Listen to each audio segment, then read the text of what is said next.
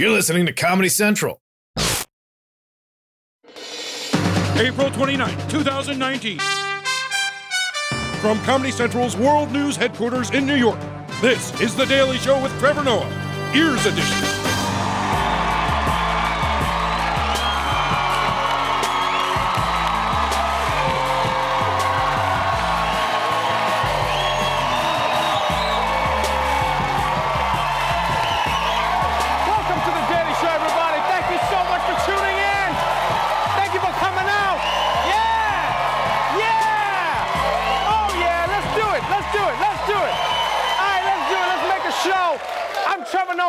Guest tonight is the mayor of South Bend, Indiana, and you've probably seen him on the campaign trail. Pete Buttigieg is here, everybody. Yes, yes. I am so excited. We're going to talk to him about everything reparations, Mike Pence, what it's like to be one of only 600 Democrats running for president. So exciting. But before that, we've got to catch up on the news. And today, my friends, there is a lot of news. In fact, I'll be honest, I don't even know if we have enough time to catch up on all the news. Nobody does. Luckily, though, not enough time is just the right amount of time for a little segment we call Ain't Nobody Got Time for That.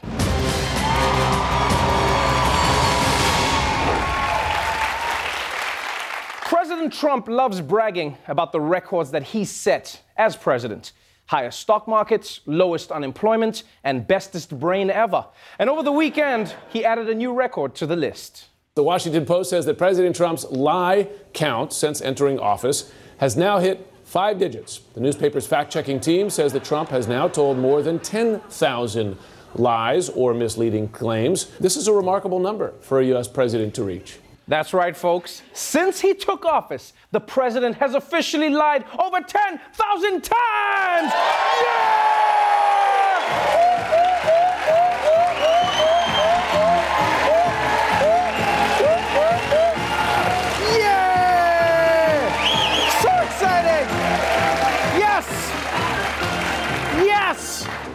Oh man, what an exciting day. President Trump has officially told over 10,000 lies. Or as he says, that's right, I've told over 1 million lies. you realize how crazy this is, right? If you average it out, this means Trump has told an average of 12 lies every single day of his presidency. That's a ridiculous number. Like, if Trump was Pinocchio, he could probably tell you what it smells like in China. That's how far that is. And what's even more impressive is those 10,000 lies don't even count the times that he told Eric he loved him. Yeah, doesn't include that. It's only public lies. Only public lies. And look, and look, I know, I know all politicians bend the truth, but Trump clearly has no relationship with the truth. Like, if he sees truth on the street, he's probably like, and you are? So, if we had more time, we could probably go into details on all of those lies. But unfortunately, uh, life expectancy. So, let's move on to another story affecting the White House the Mueller reports. Tensions are flaring between top congressional Democrats and Attorney General Bill Barr ahead of his scheduled House Judiciary Committee hearings on Thursday. Uh, Democrats revealed yesterday that Barr is threatening to skip the hearing over the terms of his appearance. Democrats proposed that the panel go into closed session to discuss the redacted sections of the report, which Barr is actually objecting to, arguing that such closed door testimony rarely remains private. Okay, this Mueller story is just getting out of hand now. Because now the Attorney General is refusing to share information with Democrats in Congress, which is wild, right? Because he's America's top cock, but basically he's like, I ain't no snitch. I ain't telling you shit. Nothing you do to me is worse than what Trump will do to me.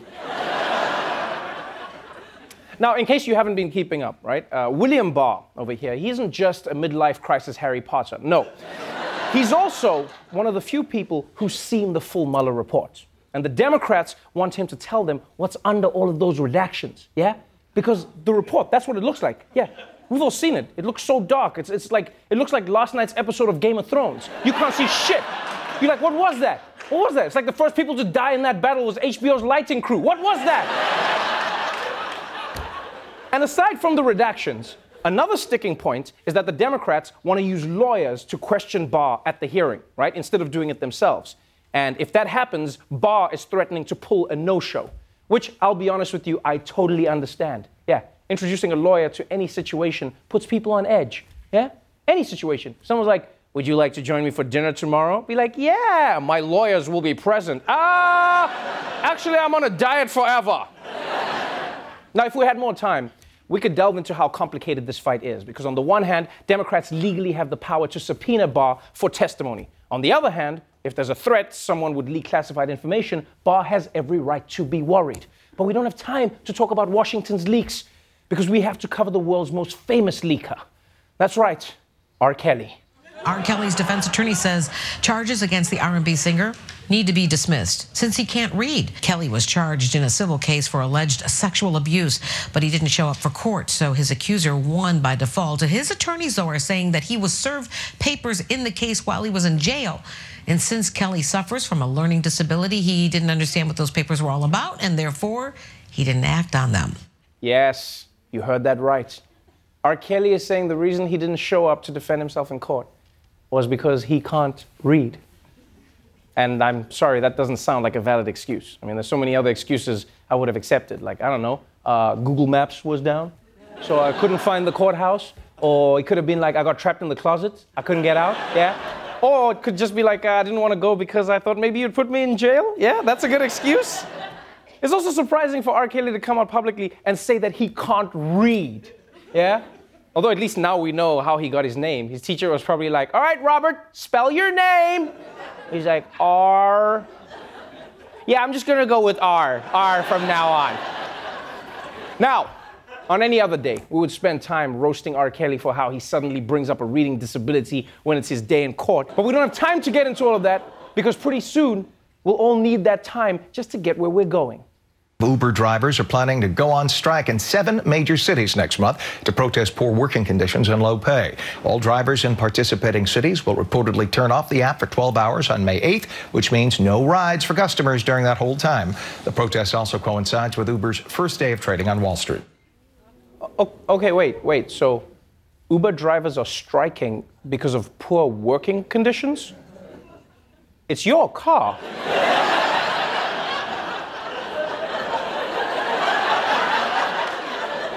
That's that's a bit weird. I mean, that's like a homeschool teacher going on strike.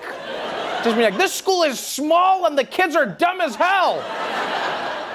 We support you, mommy. Shut up.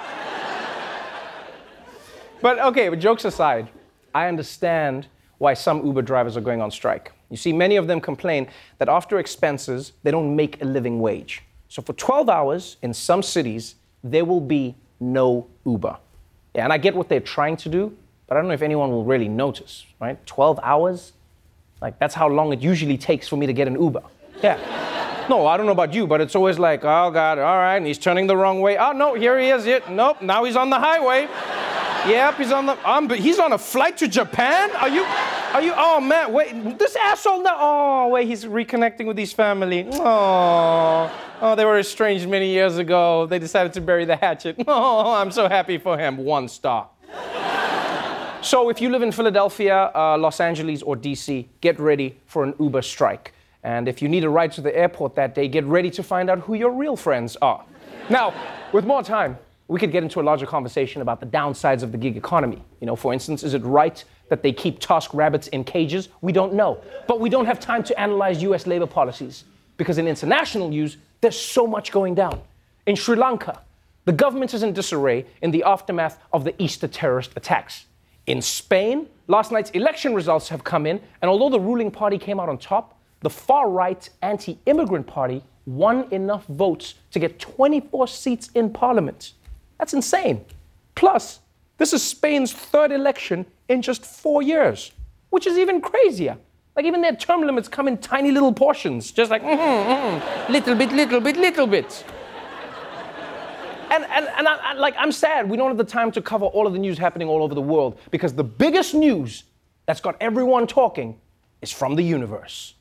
Avengers fans assembling and smashing records over the weekend, bringing in an estimated $1.2 billion in its global debut. Any spoilers were highly discouraged. Don't spoil the end game. Buffalo Bills running back LeSean McCoy not getting the memo and tweeting the ending. Angry fans starting an online petition to end his contract and ban him from seeing future Marvel movies. Oh, wow. Come on, LeSean McCoy. You tweeted out the ending of Avengers? Who does that? How would you like it if I tweeted the ending of your football season? Spoiler alert, the Bills don't make the playoffs. You see? Not cool. Not cool. Now it's not going to be a surprise anymore. I'll tell you straight, in my opinion, nobody should even be talking about a movie after it ends, all right? If you have to talk about the movie, just do what black people do and talk during the movie, all right? Yeah, that's what I love about going to black cinemas. Black people do spoilers in real time. They'll be like, oh shit, Bruce Willis is a ghost. That's what I'm talking about. We're in the movie together. Sorry, I know I'm passionate about this, just I hate spoilers. I hate spoilers more than any. It's one of the biggest reasons I've considered becoming Amish, right? Because if you're Amish, you never have to worry about spoilers, ever. Yeah. It's like, Jebediah, have you seen the new Avengers movie? Da, da, da, da, da, da. I don't know what movies are yet. Don't spoil it. For more on what to do about spoilers, we turn to a man who still has his Netflix DVD plan. Movie expert, Roy Wood Jr., everybody. Hello. Hello. Roy, Yeah. Thank you. no man. With, with Avengers mm-hmm. and Game of Thrones this weekend, it feels like every conversation has turned into a spoiler minefield. What can we do? First off, you can stop complaining about spoilers. Sick of you people. If you don't want spoilers, go see the movie. That's it. Tired of the excuses. Oh, I got a job. I got a child. So do I. But I still chose to go see Avengers at one in the morning, opening night. Yes, I missed work. Yes, my kid missed his doctor's appointment and didn't get vaccinated. Yes, the whole school got measles. But the point is, either you want it or you don't. Are you being serious right Roy, it's impossible for everyone to see a movie on opening weekend. You have to be respectful of all the people who haven't seen it yet. Well, how am I supposed to know who hasn't seen the movie yet? I want to talk about the movie. Here- here's an idea. Here's an idea. When you introduce yourself to somebody, tell them how far along you are in your favorite shows. Just, just say your name, then tack, tack that on after the end of, your- you know, like right at the end, like right after the agenda pronouns. Here, here, let's try it. Let's try it. Hello, I am Roy. He, him, Game of Thrones season six. Oh, oh, that's, that? yeah, that's actually dope. See that? Yeah, now, now I know everything about you. Is that the line? Yeah. That's nice. I, I, I can do that. Okay, uh, so, so, so I'd be like, uh, hello, I'm Trevor. He, him, Breaking Bad, season two. Season two. Don't get attached. They all die. Everybody die. Everybody, every character. Yo, you just spoiled Breaking Bad for me? And that's another thing. If it's been more than five years, we didn't spoil it. You took too long. Didn't expect me to keep quiet on some shit you should have known by now. Matter of fact, let's just go and run through a couple of the classics. Darth Vader is Luke's father, Fredo gets whacked, and Kevin Spacey was the bad guy all along. Oh, no, Roy, Roy, I haven't watched The Usual Suspects. Oh, no, I'm talking about Kevin Spacey in real life. Well, I, I, I can't tell the difference. You know, because you're spoiling everything. I don't, like, I don't know. You know what? It's actually assholes like you that ruin social media. I'll tell you that. Social media was built on assholes like me. What do you expect from social media anyway? It's the Wild West. You got Nazis, woke people, fake Russians, vegans. You think they gonna all come together like, hey, we all have our differences, but let's not spoil Miss Maisel for Trevor. Instead of complaining about social media, how about you do this? Stay off your goddamn phone.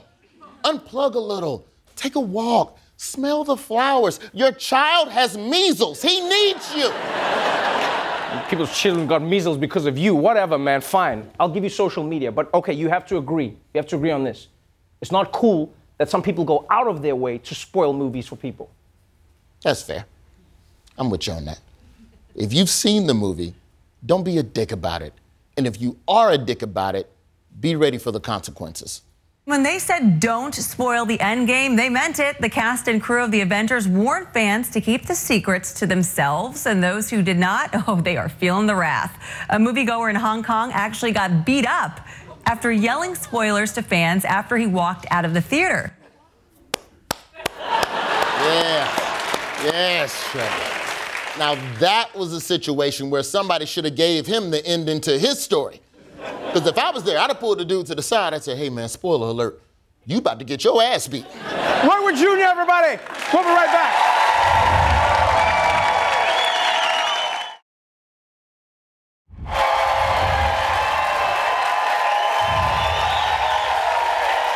Welcome back to the Daily Show. My guest tonight is the mayor of South Bend, Indiana, and the youngest candidate running for president in 2020. His memoir is called Shortest Way Home One Mayor's Challenge and a Model for America's Future. Please welcome Mayor Pete Buttigieg.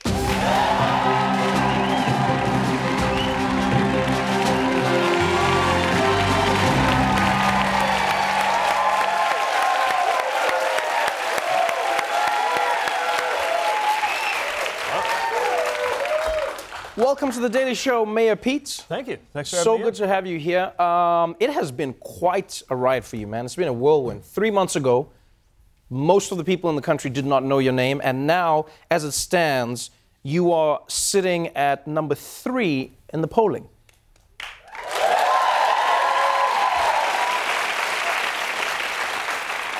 Why do you think your candidacy is catching on like wildfire? I think it's actually all the same reasons that made my candidacy kind of unlikely. The, the fact that I'm a mayor at a time when people are frustrated with Washington and looking for different sources of leadership. Right. Uh, the fact that I'm from the industrial Midwest, which is a place that Democrats have sometimes struggled to connect with. Mm-hmm. Uh, and the fact that I'm from a new generation, which I think raised some eyebrows early on. But I think it's one of the reasons why it makes sense to do this. And I think all of those things that we thought might be constraints when we got into it have actually uh, helped demonstrate that I'm, I'm not like the others and I represent something different. I, I think you're not like anybody, to be honest. No, because w- when, when, when you look at like your resume and your story, it genuinely seems like you were created in a lab specifically to run.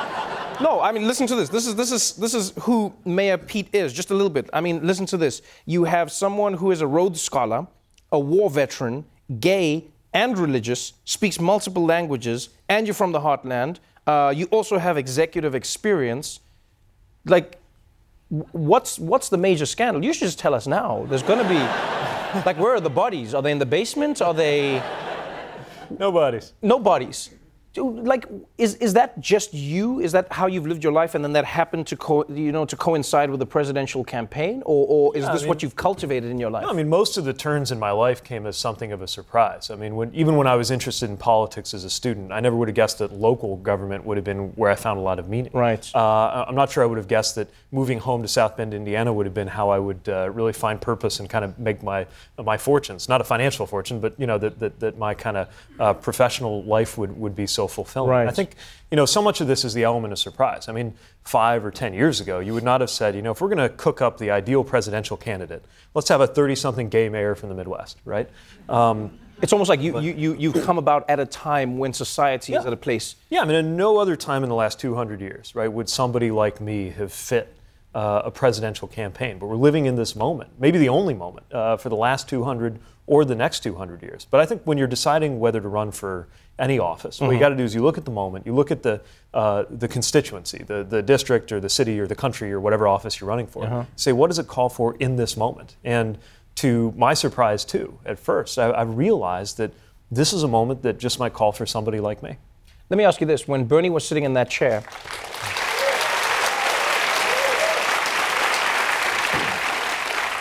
when Bernie Sanders was sitting in that chair, I asked him if he thought he was maybe too old to run for president. I will ask you the inverse of that question. Do you think that you are too young to be president? I don't think so. I mean, uh, the age to run for president was settled by the founders. It's 35, it's in the Constitution, but also around the world.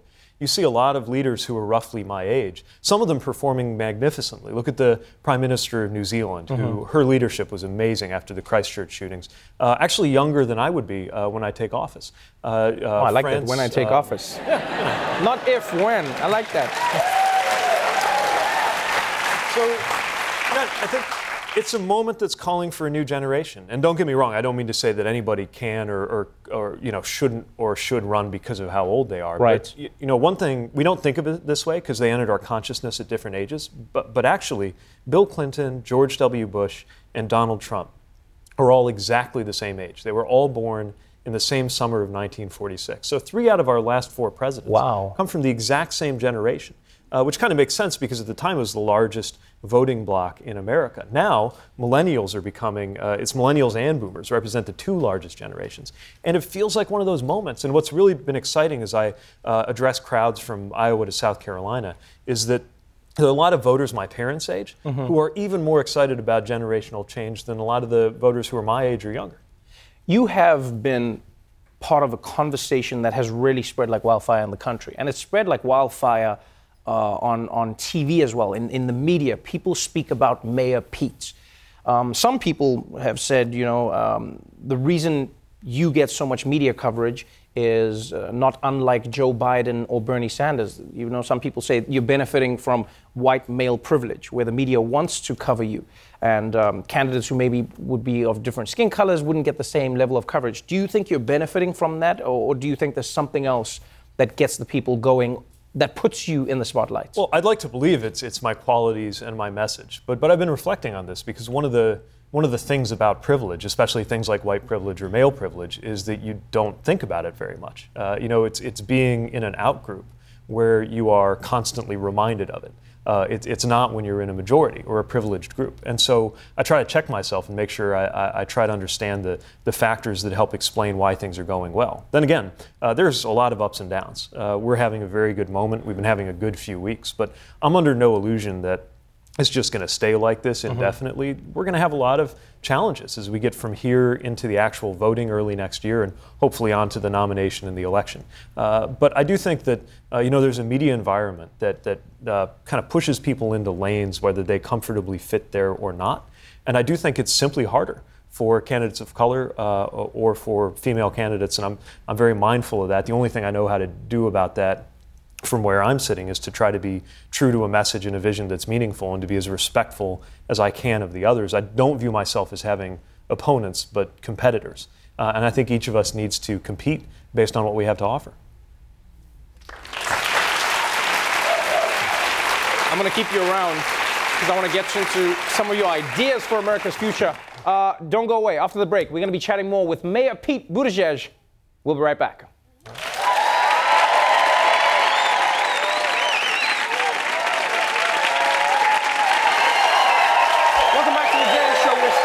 2020 presidential hopeful Mayor Pete Buttigieg. Um, in your book, you share your stories, you talk about your life, uh, especially as mayor. What I loved is there's, a, there's an anecdote about you sitting at the desk for the first time thinking, wow, it's day one. What do I do? Where do I begin? Yeah. What would your day one be as president? You know, Obama said, I'm going to go for healthcare, I'm, I'm going to shut down Guantanamo. Trump said, I'm here to build a wall. Everyone has the idea of day one.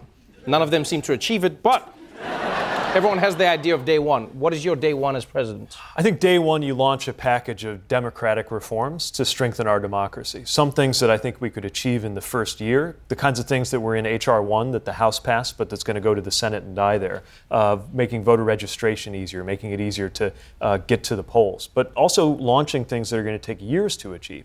Uh, launching a reform to the Electoral College based on the idea uh, that you might say is simplistic that you ought to give to the presidency whoever gets the most votes. Right. Um, launching a commission to depol- propose measures that would depoliticize the Supreme Court. I mean, big, deep structural reforms that uh, need to happen, right? Um, not because I'm under any illusion that they can get done in the first few days or even in the first few years, some of these things, but really to remind everybody that, that one of the most elegant features of our constitutional system is that it's designed to be capable of self healing and reform. There have been periods when we've not been afraid to have a number of structural reforms. In the 60s and 70s, you saw change to the voting age, you saw the 25th Amendment, even though the ERA sadly didn't make it, having that fight led to things like Title IX. And then we've been in a drought of structural reforms. Not much has changed. And so when we do have a change to, to structures, it's usually in a very cynical way. So, for example, a lot's been made of this idea of Supreme Court reform, uh, as though our side of the aisle are the only ones who are talking about changing the court. Republicans changed the number of justices on the Supreme Court. They changed it to eight until they took power again, and then they changed it back to nine. I would like these kinds of changes to happen not in an opportunistic shattering of norms for one party to get their way, but through a systematic set of structural reforms that will make our democracy stronger for the balance of my lifetime. Because every other issue that's so urgent, from I think climate tops the list, but climate, income inequality, education, gun reform, immigration, you name it, is going to be very hard to deal with if we still have such, uh, uh, such warping of our democratic system itself. It's interesting that you have these ideas that connect with obviously Democratic voters, but you have the challenge of selling some of these ideas and the idea of your presidency to people who may be in the middle or have voted for Trump. And you know, uh, some of the people who voted for Obama went on to vote for Trump. People have shown that they can switch their affiliations. Yeah. How do you sell some of those ideas to somebody in the heartland? If somebody's a Trump supporter and you say to them the Electoral College is something that needs to be changed, how do you sell that type of idea to somebody who feels like or has been indoctrinated to believe that those are their ideas? Yeah. I mean, some of it's just plain English. So saying, like, in a democracy, don't you think the way we ought to pick our president is to give it to the person who gets the most votes? Um, some of it, I mean, that shouldn't be. That seems very simple. A, yeah. It's so simple that I don't trust it. Something's weird. And you know what I've found, because we have a lot of people where I live who did that. They voted for Obama and for Trump. Many of them also voted for Mike Pence for governor and me for mayor. Uh, and one of the things that shows you is that it's not all about ideology. I think a lot of people want to know, they may have values and, and ideas. They also just want to know what these ideas mean in their life.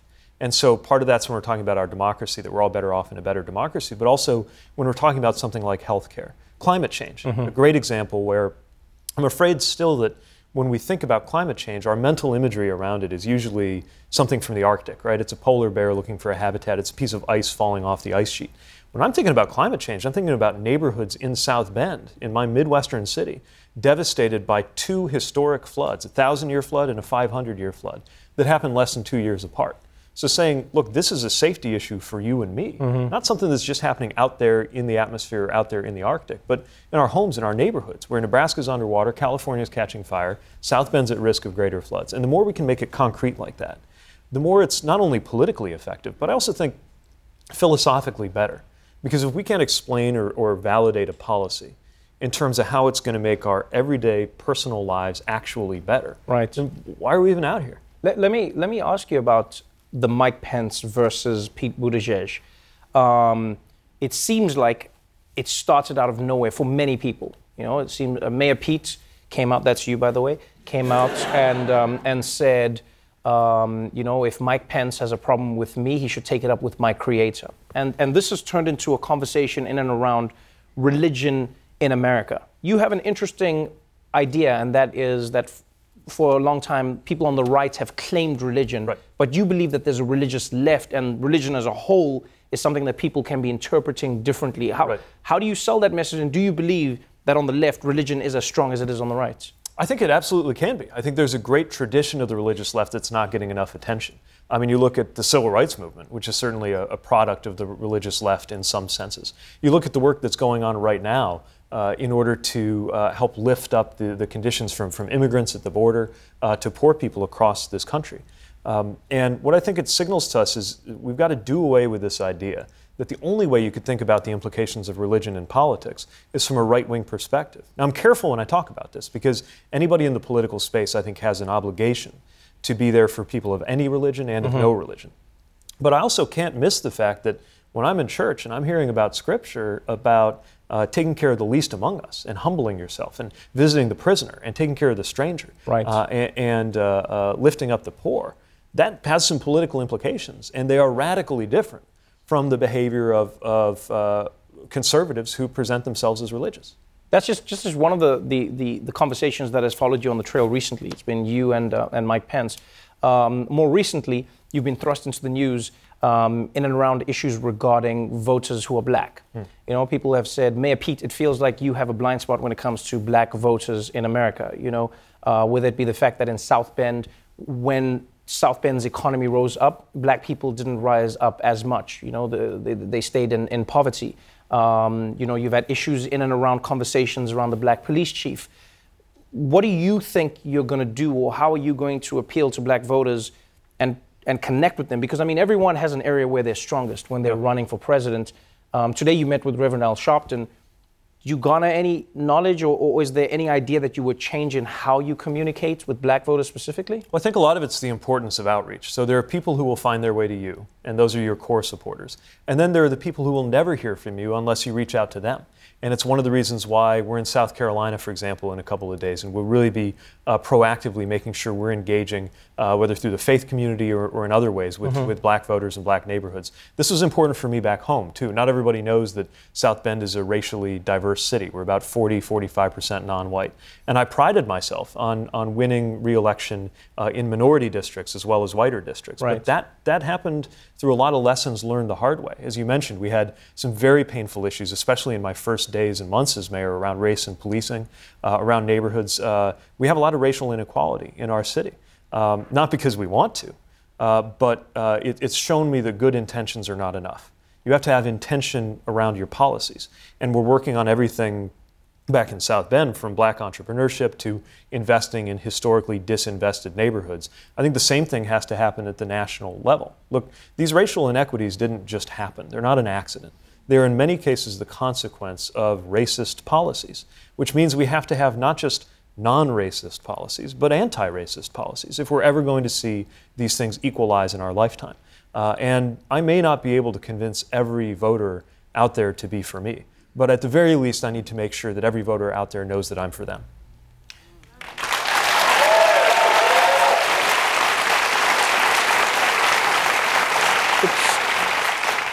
It's interesting that you say that, and you, you, you've commented so much on policies and ideas that you would have for the nation.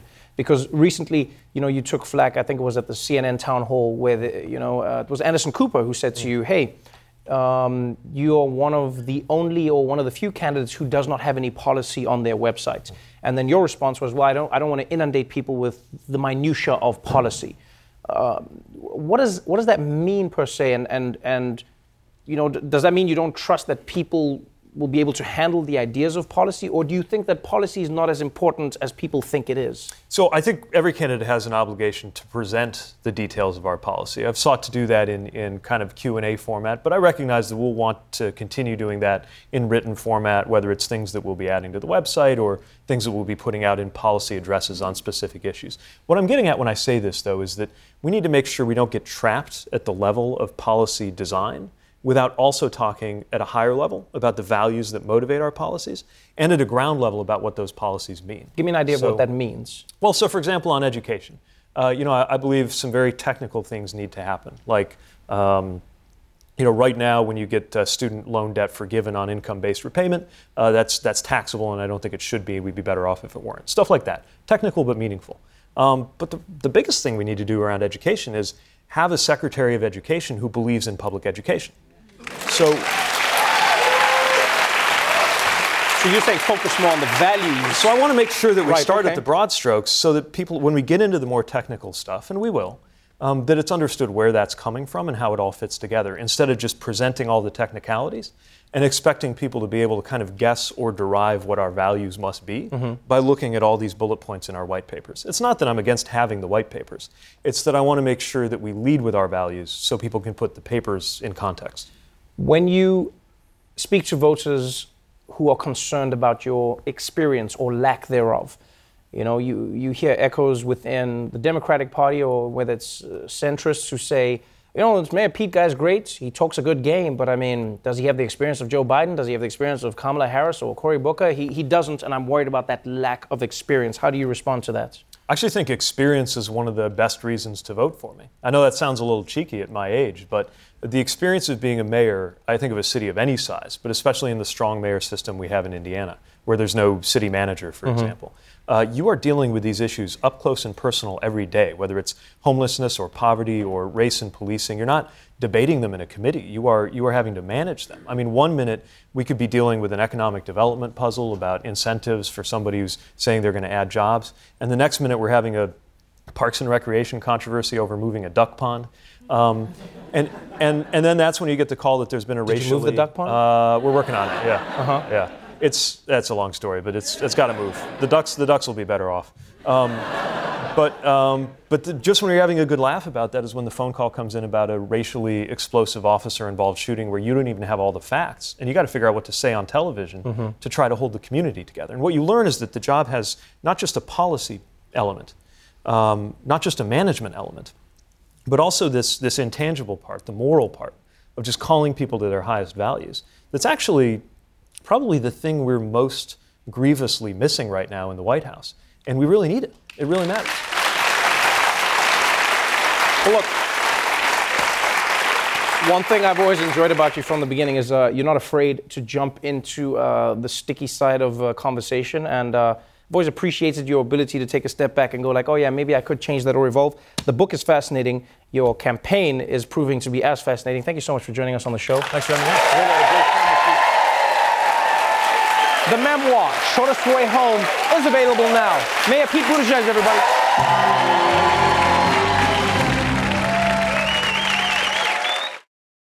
The Daily Show with Trevor Noah, Ears Edition. Watch The Daily Show weeknights at 11, 10 Central on Comedy Central and the Comedy Central app. Watch full episodes and videos at thedailyshow.com. Follow us on Facebook, Twitter, and Instagram, and subscribe to The Daily Show on YouTube for exclusive content and more. This has been a Comedy Central podcast.